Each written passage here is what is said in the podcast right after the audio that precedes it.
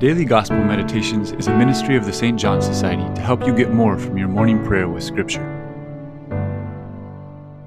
Today is Good Friday, the day in which Jesus, our Savior, died for us.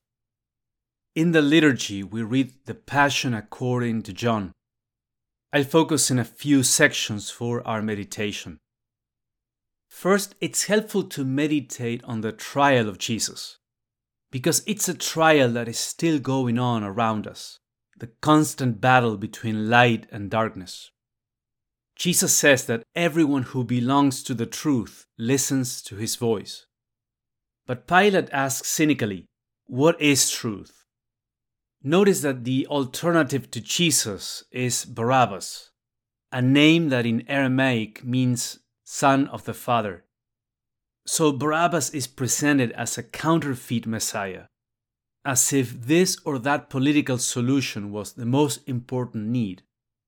But that is not getting at the real drama of humanity, which is not about a particular suffering, injustice, or political problem, but about something at the root of all of that our estrangement from God due to a distorted self love.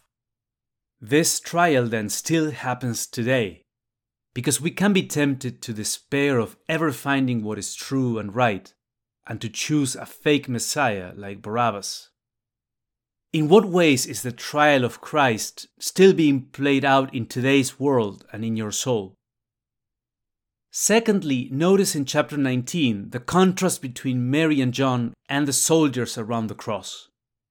The soldiers are bored on Mount Calvary right next to the most earth shattering event in all of history. And that's our situation to the degree that we are estranged from God. It means that we are also estranged from ourselves. When that happens, we are inescapably bored.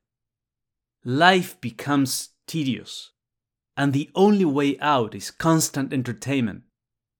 By way of contrast, Mary enters the Passion with her entire soul, her soul is not desensitized or disengaged.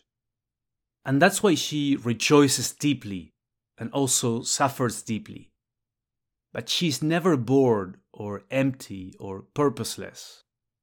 We are called to participate in the passion and in the drama of God's creation in the same way. Thirdly, take a moment to step back and look at the entire scene and its meaning. The Passion is the ultimate consequence of Christ's love for us.